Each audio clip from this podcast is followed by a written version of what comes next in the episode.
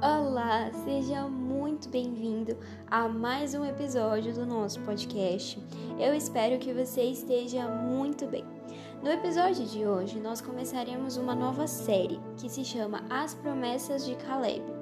Durante três dias, segunda, quarta e sexta, nós falaremos sobre a vida de Caleb e como ele alcançou a promessa que Deus tinha reservado para ele.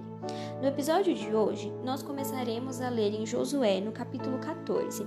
Nós leremos do versículo 6 até o versículo 15 e diz assim: Os homens de Judá vieram a Josué em Gilgal, e Caleb, filho do Quenezeu Jefoné, lhe disse: Você sabe o que o Senhor disse a Moisés, homem de Deus, em Cádiz Barneia sobre mim e sobre você. Eu tinha 40 anos quando Moisés, servo do Senhor, enviou-me a Cádiz Barneia para espionar a terra. Eu lhe dei um relatório digno de confiança, mas os meus irmãos israelitas que foram comigo fizeram o povo desanimar de medo. Eu, porém, fui inteiramente fiel ao Senhor meu Deus. Por isso, naquele dia, Moisés me jurou: certamente que a terra em que você pisou será uma herança perpétua para você e para os seus descendentes, porquanto você foi inteiramente fiel ao Senhor. Pois bem, o Senhor me manteve vivo como prometeu, e foi há 45 anos atrás que ele disse isso a Moisés, quando Israel caminhava pelo deserto. Por isso estou eu aqui hoje com 85 anos de idade. Ainda estou tão forte como no dia em que Moisés me enviou, e tenho agora tanto vigor para ir à guerra como tinha naquela época.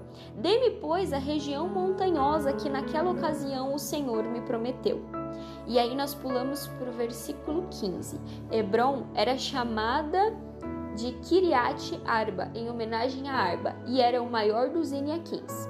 E Caleb conquistou a terra, e a terra teve descanso da guerra. Amém?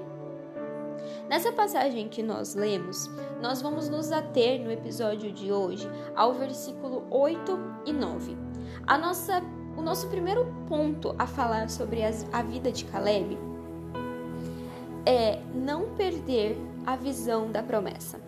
O que nós vemos no versículo 8 e no versículo 9 foi que Caleb diz que ele foi inteiramente fiel ao Senhor, mesmo quando os outros não foram. O que acontece é que Moisés enviou 12 espiões para espiar a terra que era a terra prometida.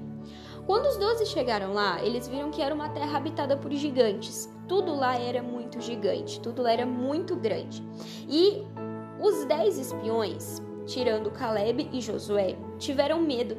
Para eles, aquela terra não era uma terra passível de ser habitada pelo povo, não era uma terra que eles poderiam conquistar. No entanto, Josué e Caleb, eles não desanimaram quando eles entregaram o relatório a Moisés, eles disseram: A terra é assim, assim, assim, e nós cremos que o Senhor nos dará aquela terra. Naquele dia, Moisés disse que somente quem iria habitar naquela terra seria Josué e Caleb, porque eles se mantiveram firmes na sua fé, na sua confiança em Deus. E os mesmos descendentes daqueles outros dez espiões não entrariam na terra. E foi o que aconteceu.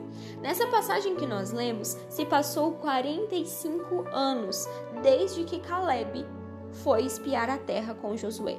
E o que ele diz para Josué aqui é o seguinte: Eu fui inteiramente fiel ao Senhor meu Deus, e ele me manteve vivo 45 anos depois para viver a minha promessa. Ou seja, ele não perdeu a visão da promessa dele. Ele sabia que em algum momento a promessa iria se realizar na vida dele. Ele não desanimou pensando: Deus, aquela terra é demais, aqueles gigantes, a gente nunca vai conseguir lutar contra eles e vencer. Não. Ele nunca perdeu aquilo que Deus tinha prometido. Ele nunca desanimou perante as dificuldades que ele encontrou na terra. Pelo contrário, ele viu que aquela terra seria uma terra boa. Esse mesmo exemplo nós temos na vida de Noé. Noé tinha 500 anos quando Deus falou com ele. E Deus disse para ele: Construa uma arca, porque eu levarei a terra à destruição, porque a chuva, o dilúvio vai destruir toda a terra. Mas eu vou salvar você, os seus filhos.